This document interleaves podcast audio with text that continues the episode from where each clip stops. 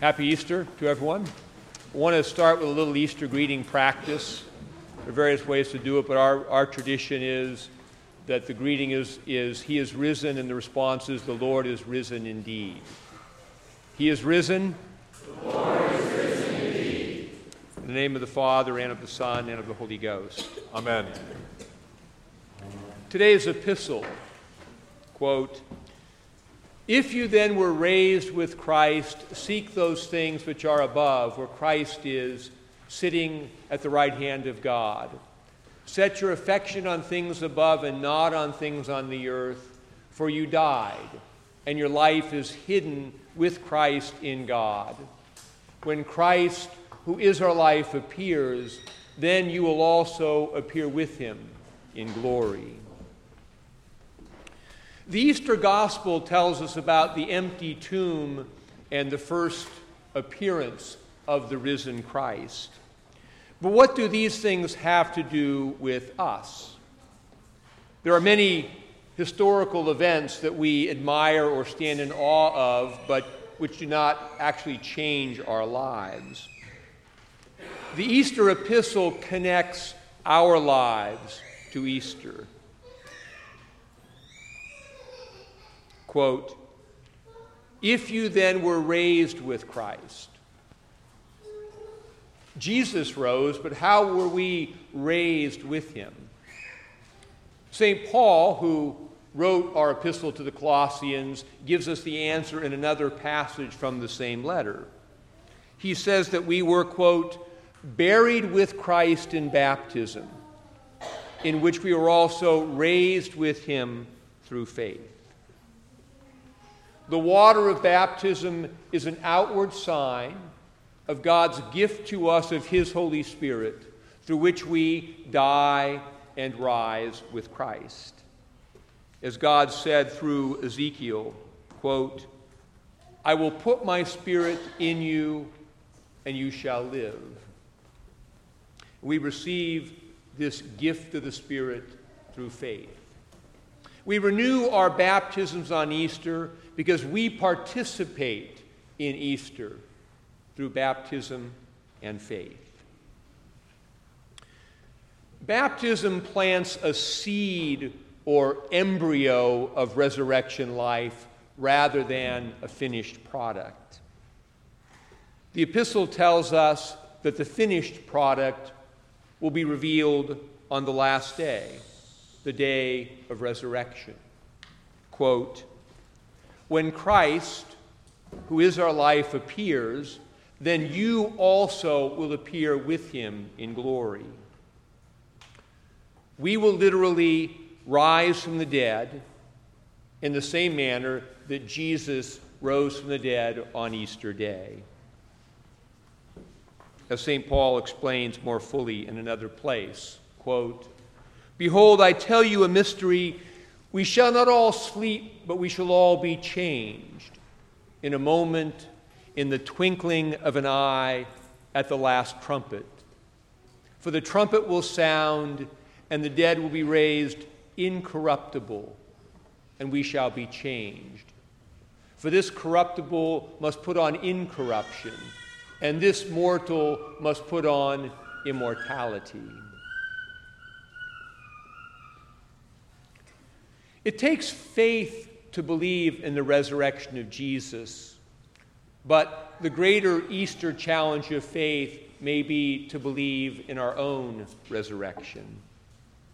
If God created a world, everything in it, and all creatures, and if He sent His Son to live and die for us, then surely God can raise His Son from death to life.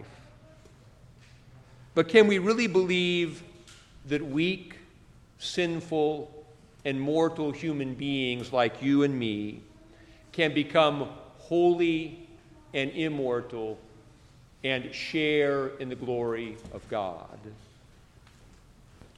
We live in an era that is sometimes called postmodern.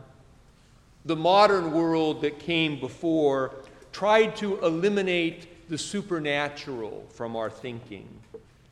It taught us that reality consists only of what we can see and measure and explain. And the idea that Christ would return, raise the dead, and renew the creation was relegated to the realm of the spiritual, which means it was relegated to the realm of the fictitious. We were told that we should focus on happiness in this world because we were told that this world is all we have.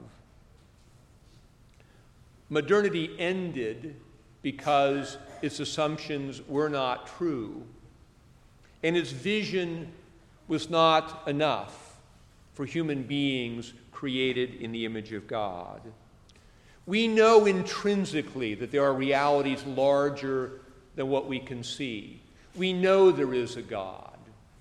We know, and we want more than what we have in this fallen world. In the resurrection, when Christ appears at the last day, these larger realities, which are now hidden from us, will be uncovered and revealed.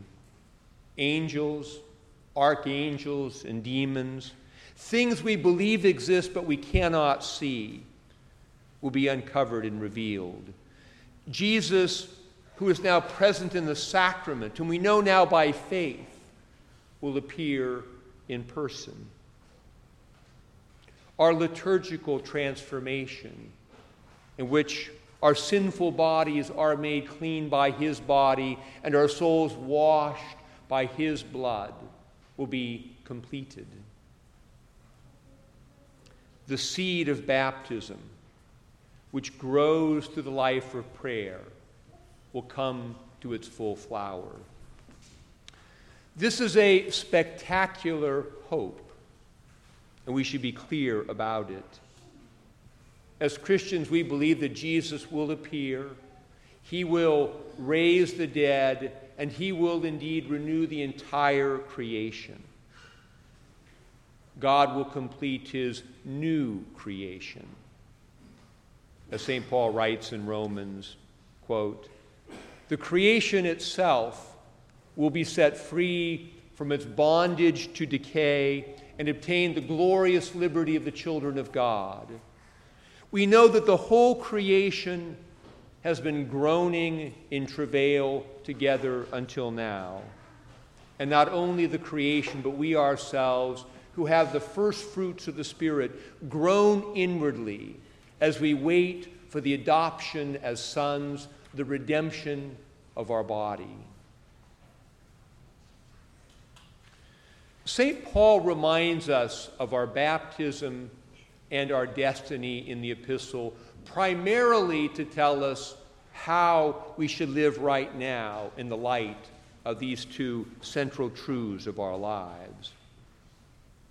If you then were raised with Christ, seek those things which are above live right now as resurrected people who are destined for eternity, for glory, and for immortality.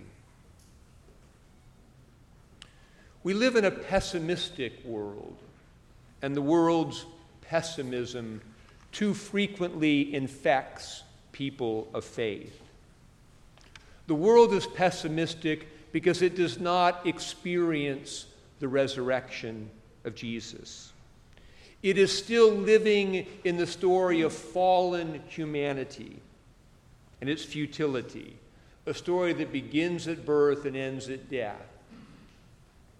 And it cannot break free from that futility apart from Christ. One great modern error was to reduce our faith to something we, quote, believe in to reduce it to a series of doctrines to which we give intellectual assent, or to reduce faith to an insurance policy that promised a future heaven and guaranteed against a future hell. On Easter, St. Paul reminds us that faith in Jesus is a way of life. We have been baptized into a new story. We died with Christ. And now we live in him as we move towards glory and immortality. As we rise with Christ on Easter, we are witnesses to his resurrection. And this does not mean just that we can tell others that what the Bible says about Jesus is true. It means we are witnesses to his resurrection life in us. We are, as 2 Corinthians says, always carrying about in the body the dying of the Lord Jesus, that the life of Jesus may be manifested in our body. Since this is our story, our new story in Christ, let us focus our hearts and minds on eternity rather than time. Let us stop moaning about the decline of our culture and start bearing witness to the kingdom of God. Let us stop complaining about our pain and start bearing witness to what Christ is doing in our lives through our pain.